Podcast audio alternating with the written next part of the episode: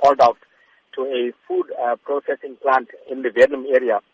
Um, the uh, complainant informed us that a female was found uh, having a shower after giving birth to a baby, which she placed in a dustbin.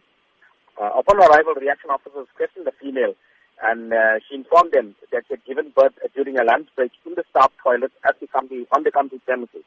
She then took the baby and placed uh, the, the newborn boy in the bin. Um, according to her, she, had, she was unaware that she was pregnant and uh, she believed that the child had passed on uh, during while she was giving birth. Tell us the condition of the baby that was found. The baby seemed to be healthy. Uh, paramedic assessed the baby on scene. Um, the baby uh, did have a few uh, problems initially uh, with breathing and so forth. She was then attended to by paramedics and transported to hospital. What is known about the baby now? Where is the child? The baby is at, a, at the government hospital in the Verulam area. The baby is stable. And tell us about the mother. What happened to her? The mother uh, explained to us that she was unaware that she was pregnant. We, we initially um, uh, placed her under arrest and called the South African Police Services. Um, they failed to uh, attend to the scene. Uh, after an hour, we had to transport her to hospital uh, with the child.